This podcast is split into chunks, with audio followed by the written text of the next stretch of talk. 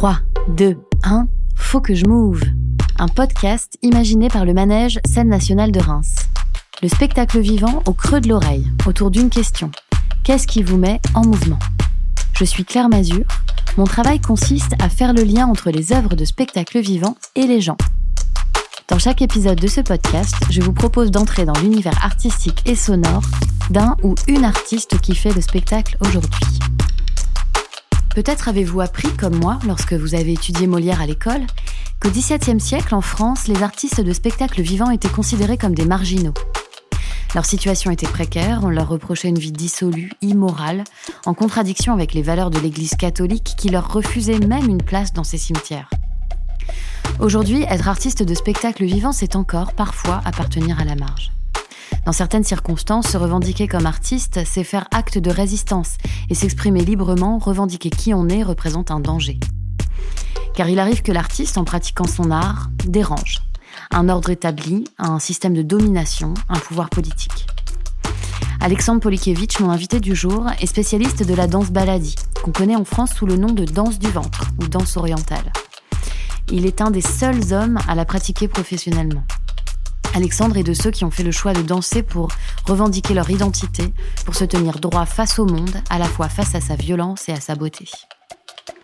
Bruno Lobé, directeur du Manège, nous raconte comment il a fait la connaissance de cette personnalité hors du commun. Alors j'ai rencontré Alexandre Paulikevitch lors d'une carte blanche qu'on a donnée à un collectif que j'ai rencontré au Liban. Et donc, il nous a présenté un solo à Reims sur les difficultés qu'il rencontre dans sa vie, notamment par le fait qu'il est un des seuls hommes à danser la danse du ventre, un terme qu'il exècre et qu'il nomme plutôt, lui, Baladi.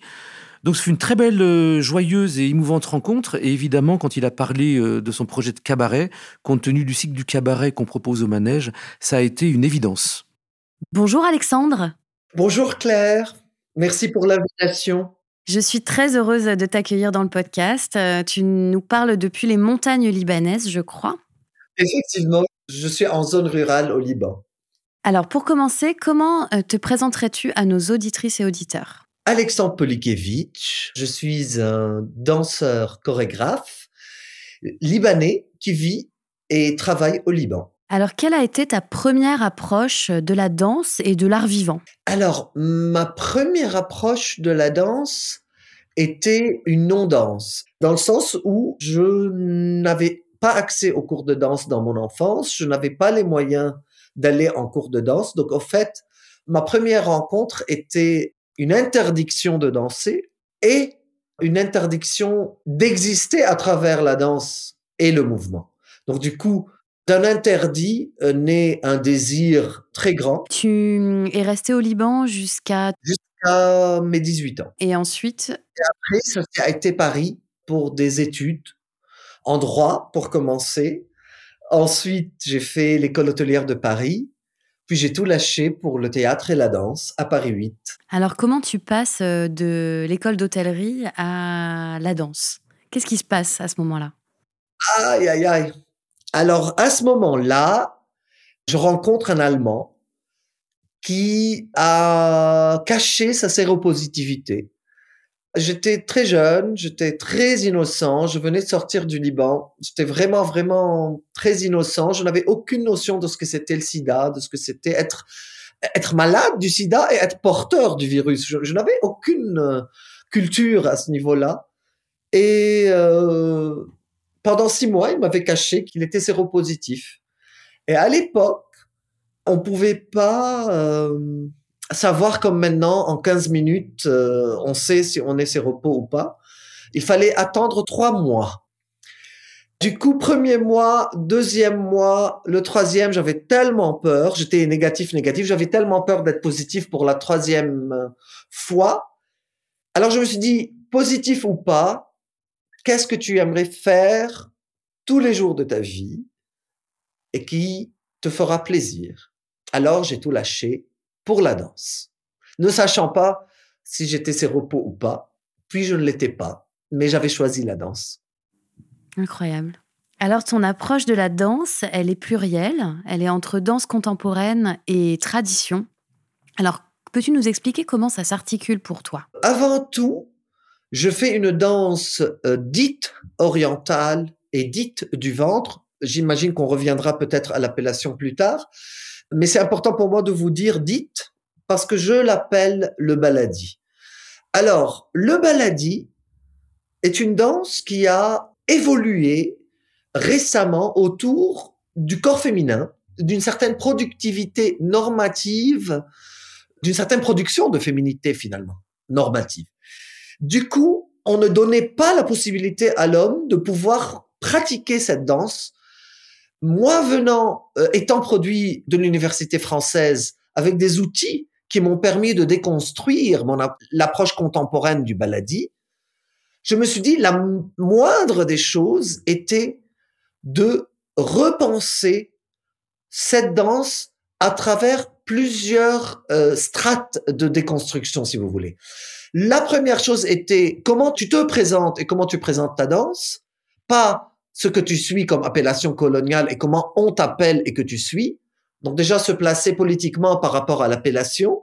Deux, se placer par rapport à ce tabou des hommes qui dansent et dire que je ne suis pas une femme parce que je le fais ou travesti ou drag queen ou quoi que ce soit. Je suis un artiste homme qui trouve sa place dans une danse qu'on veut féminine, mais au vingt et unième siècle, on ne peut plus parler de danse genrée, on peut pas parler, le mouvement ne peut pas porter une qualité genrée. Du coup, pour moi, faire de la danse, c'est le mouvement qui prime. Alors, j'ai décidé d'attaquer une approche contemporaine de cette danse afin de placer le baladi dans une contemporanéité actuelle. Mmh. Et donc, cette danse que tu pratiques, c'est une danse très ancienne. Est-ce que tu peux nous en dire un peu plus sur cette histoire ? Cette danse, avant tout, son plus grand malheur, c'est qu'elle n'a pas été théorisée. Il n'y a qu'une transmission en forme orale. Du coup, on n'a aucun document ou un livre ou euh, une recherche sur l'histoire. On a toujours des présuppositions. Et étant en Égypte, j'ai été voir certaines stèles pharaoniques qui sont dans des temples pharaoniques. C'est-à-dire que c'est pas dans les pyramides, mais dans les temples. Et dans les temples, c'est-à-dire qu'il y a les prêtresses et les prêtres. Avec les stèles pharaoniques, j'ai eu la preuve que cette danse est la première forme de danse qui a été chorégraphiée. Peut-être une des premières. Par exemple, je ne sais pas si à Lascaux, il y a les formes de danse des premiers hommes. Donc, sûrement, c'est dans les grottes qu'on trouve les premières traces de danse. Mais dans les stèles pharaoniques, la première forme chorégraphiée revient au baladi avec des prêtres et des prêtresses qui faisaient le rituel de passage. Parce qu'ils avaient beaucoup de rituels de passage, certainement de la mort essentiellement. Et ces rituels se faisaient par la danse qu'on a chorégraphiée sur les temples pharaoniques. C'est de là où je tire ma conclusion que cette forme qui était sacrée à ses débuts a eu des influences par-ci par-là. C'est une longue histoire euh, avec des tziganes surtout et des bédouins qui viennent aussi d'Algérie, du Maroc. Et il y a eu un développement du baladi. Donc du sacré vers le cabaret, c'est intéressant. Et donc tu disais, tu es euh, un des seuls euh, hommes à pratiquer cette danse.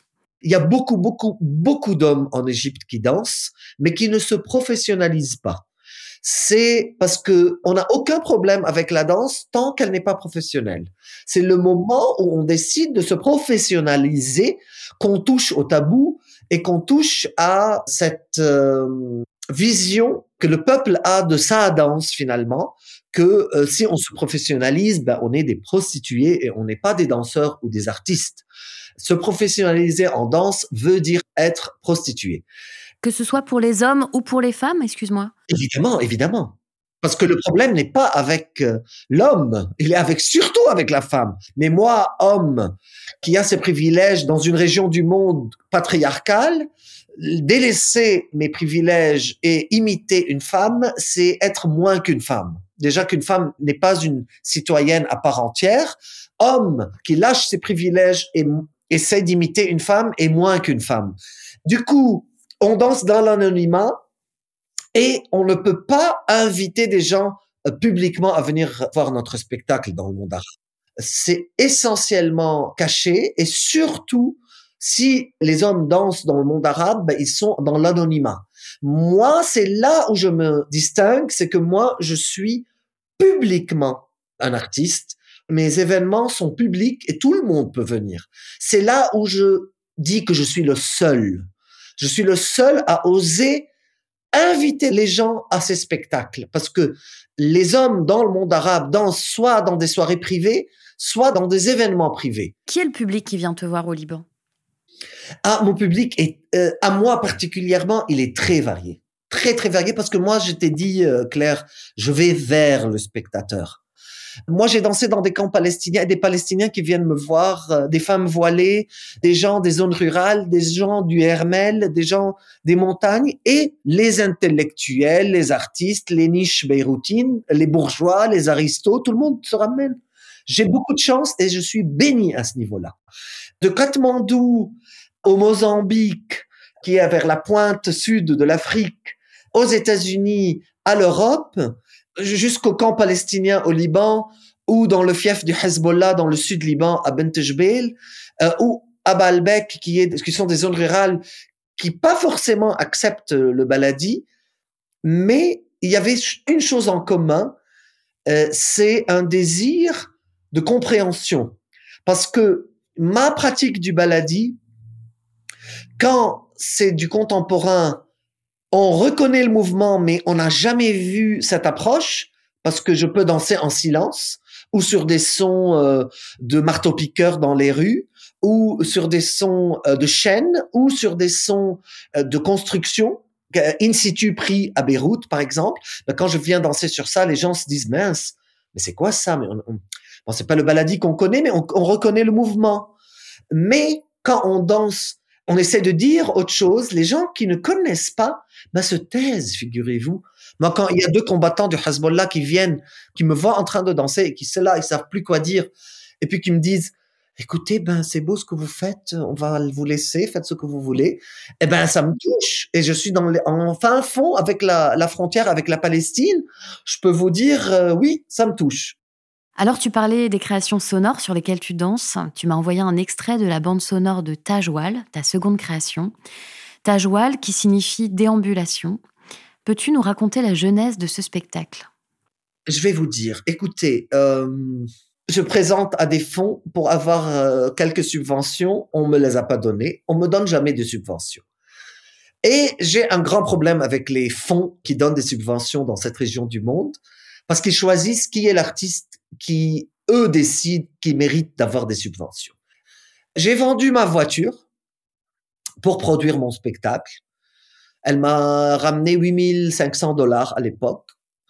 Et j'ai décidé de faire un spectacle avec ces huit mille cinq cents dollars. Alors, j'ai commencé à marcher dans la rue vu que ma voiture euh, n'existait plus.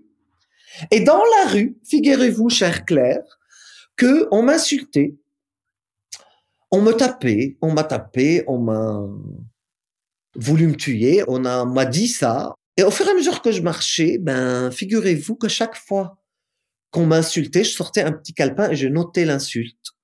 Alors, ces marches-là, ces déambulations-là, ce tajwal-là, parce qu'il est au masculin dans, en arabe, est devenu un processus, il est rentré dans le processus de travail. Ces déambulations-là m'ont fait remarquer que mon corps créait de la violence dans la ville, mais la ville créait de la violence sur moi aussi. Beyrouth est une ville qui perd son histoire, sa mémoire. On est dans un ultra-libéralisme. Maintenant, on est en faillite absolue, mais on est toujours ultra-libéralisme sauvage. Et toutes les petites maisons qui sont l'identité de Beyrouth, ben non, on a, on, on a besoin de grandes tours. Donc la petite maison, on la dégage, on rase l'identité de Beyrouth et on monte des tours. C'est au détour d'une rue qu'une petite maison que je voyais quotidiennement, parce qu'elle est collée à ma maison, vingt ans que je la voyais quotidiennement, et à un moment donné, elle disparaît et je passe et je dis « Mince, qu'est-ce qu'il y avait ici ?» J'avais oublié cette maison que je voyais tous les jours. Et c'est là où Tajwal est né, parce que j'ai senti que euh, ben, la ville euh, aussi me violentait, pas uniquement moi, quand ma démarche ne plaît pas et qu'on me dit tapette ou pédé. Ben, j'ai voulu danser sur tapette et pédé, mais aussi j'ai voulu danser sur la perte de ma ville, sur euh, la perte de la mémoire et de l'histoire. Et euh, c'est d'une douleur qu'est née Tajwal, mais jamais en victimisation.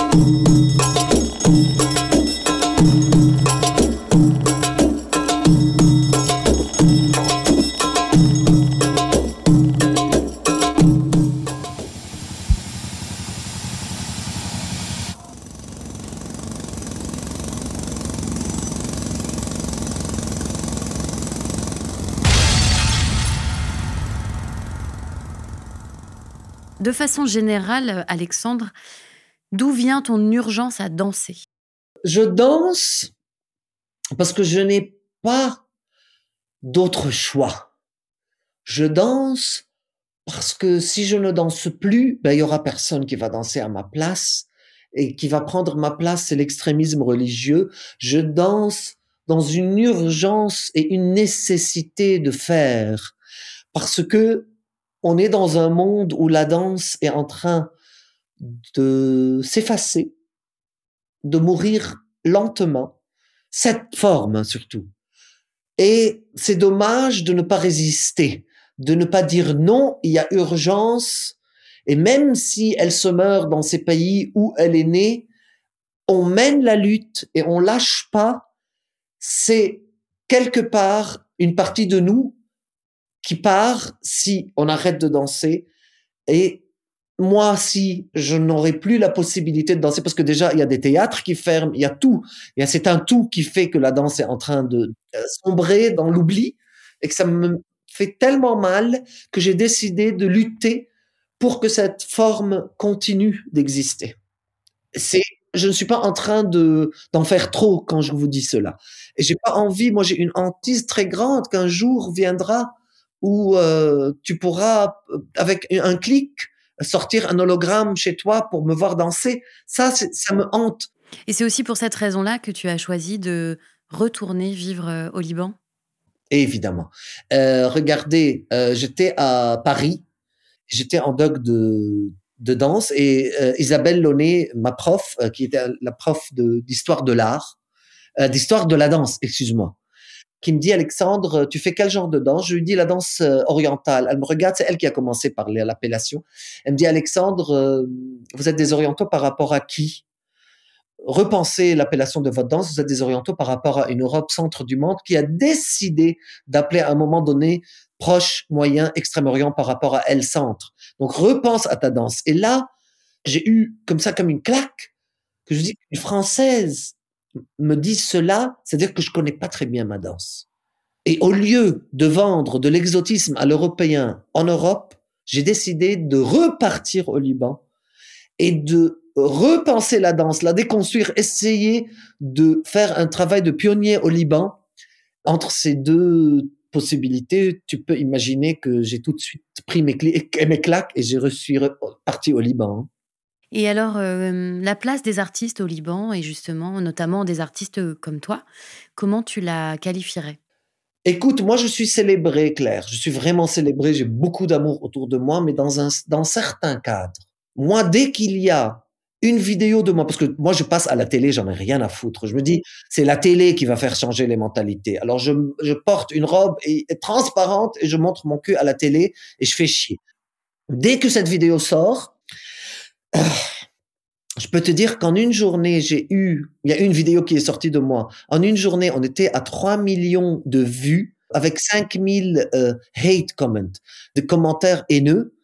Tuez-le, brûlez-le, décapitez-le, euh, lapidez-le. Où sont les hommes? Il, il n'a pas honte. Il, il insultait ma mère. Il, euh, euh, au bout de trois jours, on était à douze mille commentaires haineux avec sept millions de vues. La chaîne de télé l'a enlevée parce qu'elle était, on ne voyait que cette vidéo. Donc, célébrer d'un côté, et dès que tu peux être célébré, par exemple, dans un dîner, tu es à table avec un ministre et tu es en train de manger avec le ministre ou un député, tu sors, tu as le monsieur qui va te ramener ta voiture, qui va te cracher dessus ou te, ou t'insulter. Tu sors dans la rue, on risque de te tabasser. Donc, c'est une dichotomie incroyable parce que tout ce qui est célébré dans ce pays, dans cette partie du monde, est quelque part aussi interdit et inaccepté. Donc, tu vis toujours une contradiction et il te faut une carapace très, très, très forte pour que tu puisses continuer la lutte. Ça me fait penser à une question aussi de la réalité économique d'un artiste au Liban et de comment, finalement, tu arrives justement à aller vers les publics. J'imagine que tu n'es pas programmé par une scène béroutine qui t'enverrait sur les camps palestiniens. Donc, comment toi, tu réussis à trouver cet équilibre, je dirais, entre les projets rémunérés où on t'invite et puis ces projets où tu vas vers les autres? Ben, écoutez, quand je vais vers l'autre, moi, je peux très, très facilement offrir le spectacle. C'est-à-dire que moi, je danse gratuitement pour les gens. Et encore une fois, c'est là où tu peux être sûr qu'en plein Covid, quand j'ai fait Aléum, que j'ai présenté à Reims d'ailleurs, en plein Covid, euh, j'ouvre à ce que les gens juste puissent venir voir. Euh, il faut juste s'inscrire. Moi, l'artiste qui n'a aucune subvention, qui met de sa poche pour danser, là, on comprend vraiment la nécessité et l'urgence pour moi de danser et de dire ce que j'ai à dire. Mais ce qui me permet vraiment de faire cela, là, si tu veux, par exemple, moi, j'ouvre à tout le monde gratuitement. Il y a des gens qui peuvent venir mettre un peu d'argent dans un, dans une enveloppe, tu vois, pour aider. Mais j'ai un équilibre, surtout après la crise économique qui est en train de m'aider beaucoup. C'est quand, par exemple, là, je vais venir à Reims pour danser au Manège. Ce que je vais gagner du Manège va me permettre de vivre six mois. Et c'était pas le cas avant, mais c'est le cas maintenant parce qu'on est en faillite absolue. Et du coup, euh, j'espère être programmé par-ci par-là en Europe parce que ça me permet de vivre et de résister et de continuer à faire ce que je suis en train de faire envers et contre tout. Tu vas présenter donc la soirée appelée Cabaret Baladi au Manège le huit avril. Et donc, euh, en trois mots, à quoi peut-on s'attendre pour cette soirée? Ah, écoutez, euh, chers auditeurs et auditrices, mais toi, Claire, tu peux t'attendre à, avant tout, un voyage. Un voyage en son et en musique. Et en mouvement. Je vais vous dire pourquoi. Parce que il y a quelque chose qui me dérange beaucoup en France, surtout. Et qui est, on parle toujours, toujours d'un monde arabo-musulman. On lit l'islam au monde arabe. Je m'appelle Alexandre et mon nom est Paulikevitch. On a dix-huit confessions au Liban et je ne fais qu'entendre parler d'un monde arabo-musulman. Non, non, excusez-moi. Le monde arabe est au-delà de l'islam. Alors j'ai envie que je raconte aux Français, aux Rémoises et aux Rémois surtout, que bah, à travers la musique, vous allez passer de l'Égypte à la Syrie, à la Jordanie, à la Palestine, au Liban. Et vous allez voir la richesse, vous allez voir la diversité culturelle, vous allez entendre le classique, vous allez entendre la pop euh, de nos jours, et vous allez entendre le euh, Oum Kalsoum, vous allez, la, une des plus grandes divas, et vous allez entendre le classique d'Alep, et vous allez entendre euh, euh, les bédouins, les percussions bédouines de l'Irak. Euh, j'ai envie de partager avec vous, surtout partager, et d'essayer peut-être qu'à la fin de ce cabaret, vous allez dire « Mais mince alors, on ne savait pas que le monde arabe était si riche que ça. » Et c'est à nous, artistes aussi, de ramener le monde vers nous, de les faire connaître notre culture. Si on ne parle que de djihadisme, que de mort, que de terrorisme, ben je peux vous dire qu'on existe et on a une culture richissime. J'ai tellement envie de partager avec vous et c'est comme ça que peut-être on peut changer une image erronée qu'on a donnée de nous à un moment donné mais qu'aussi qu'on a collé à nous. J'ai envie de laisser quelque chose avec le public rémois, de lui dire, écoutez, ben on a des instruments qui sont les ancêtres des vôtres, hein, du tambourin, du luth. Je vais vous les montrer, je vais vous parler, je vais, je vais laisser des grands maîtres de la de la musique arabe vous parler de leurs instruments. C'est un échange. Je vois ce cabaret politique avant tout, divertissant au-delà de tout, mais je le veux aussi culturel. Un lieu d'échange où j'ai envie de leur dire, bah regardez, peut-être vous n'allez pas très bien comprendre, mais je vais me permettre de vous expliquer et de vous donner des anecdotes par-ci par-là. Euh, j'ai envie que ça soit un un lieu d'échange, ce cabaret, et qu'on arrête avec l'exotisme, parce que je vais exotiser à fond mon corps. C'est-à-dire que moi je suis contre l'exotisme, mais quand je fais du baladi traditionnel, ben j'ai envie de faire de l'ex, de vendre de l'exotisme. J'ai envie d'aller vers les mille et une nuits et de vous dire, ben c'est beau quand même. Mais je vais vous raconter des histoires qui vont replacer tout cela vers le cabaret politique berlinois et montmartois, parce que c'est quand même, c'est né à Montmartre aussi. Et il y a eu du politique dans le cabaret, et c'est le cabaret qui nous permet, nous, artistes de la marge, dans ces zones reculées du monde, de dire, ben écoutez, on existe face à la bêtise, face à la connerie. C'est le cabaret qui a permis aux prostituées d'exister, à tous les homosexuels d'exister, à toutes les femmes obèses, à toutes les femmes différentes d'exister dans des lieux que le puritanisme et le conservatisme n'avaient aucun lieu d'être. Et oui, on peut être de la marche, mais aussi se placer dans la contemporanéité et dans la politique. Et tu viens avec plusieurs musiciens, hein, c'est ça? Absolument, six, six musiciens. Trois percussions, différentes percussions, dont votre, l'ancêtre du tambourin, qui est le deuf. Et je viens aussi avec un chanteur, je viens avec un accordéon aussi, un accordéon arabe. Ça va être tellement intéressant pour vous d'entendre les sonorités, comment on travaille l'instrument. C'est intéressant de montrer aussi comment l'Occident a influencé la musique arabe. Et tu m'as envoyé une chanson d'une chanteuse traditionnelle. Badria Essaied. Mm. Tu peux me dire un petit peu plus de cette musique? Peut-être qu'est-ce qu'elle raconte dans cette chanson? Ouais, écoute, j'ai voulu t'envoyer cette musique parce qu'avant tout, euh, cette chanteuse, on l'a oubliée dans le monde arabe. Hein. Ça, avant tout. C'est-à-dire que moi, tous mes choix sont quelque part politiques. Je choisis des grandes dames de la chanson qu'on a oubliées parce qu'elles n'ont pas eu la beauté qu'il aura fallu pour que, vous savez, on a oublié tellement de grandes, grandes, grandes dames du chant que j'avais envie de rétablir ce son-là qui vient de loin. Mais j'ai choisi ma Badria Essaied, j'ouvre la deuxième partie du premier acte, mais pas avec cette chanson-là, avec une autre chanson. Mais j'ai voulu vous envoyer une chanson qu'on appelle le Mouëlle. Alors le Mouëlle, c'est quoi? Je vais expliquer ça dans le spectacle, mais je vais l'offrir à ce podcast et à toi, Claire. Euh, j'ai envie de vous dire que le Mouëlle de cette, parce que vous allez voir qu'il y a une femme qui chante seule et puis il y, y a des gens qui gueulent. Vous n'allez rien comprendre. Mais ce Mouëlle-là, et c'est l'introduction avant de rentrer dans la chanson. Il y a toujours une intro. C'est comme une préparation à ce que vous allez écouter dans la chanson. Et les préparations sont généralement très longues. Il y a une intro musicale de cinq minutes, le Mouëlle de cinq minutes et la chanson d'une heure. Ça, c'est comme ça que c'était dans le, l'arabe classique. Mais le Mouëlle est généralement une ode chantée qui est triste, mais avec une certaine beauté. Eh ben, on va en écouter un petit extrait de ce Mouëlle.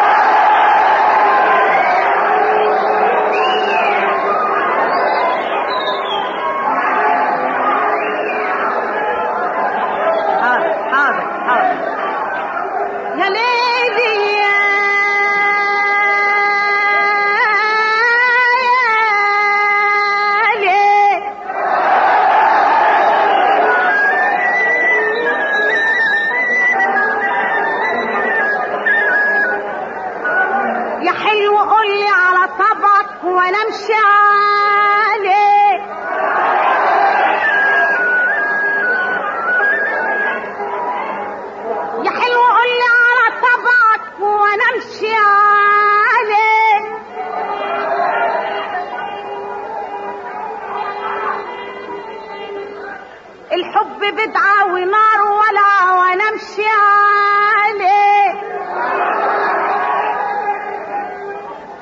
علمني طبعك اطوعك يا منى عيني.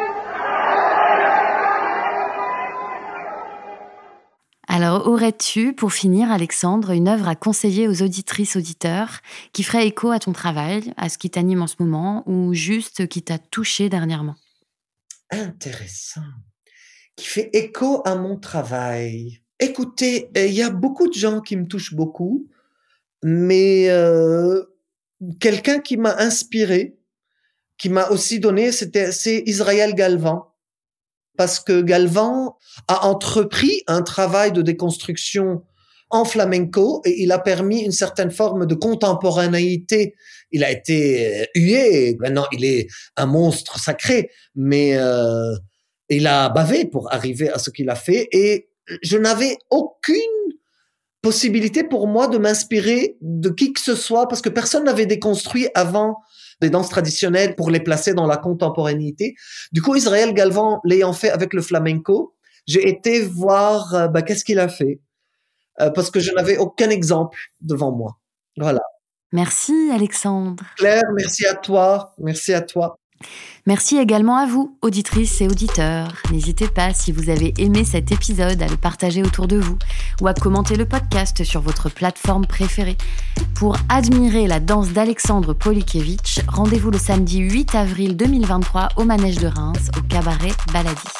Je vous retrouve quant à moi en mai pour un nouvel épisode de Faut que j'moove, le podcast du Manège de Reims, réalisé en partenariat avec Aparté Studio et le studio Le Son de l'Encre. Bye. Venez au Manège, je vous attends.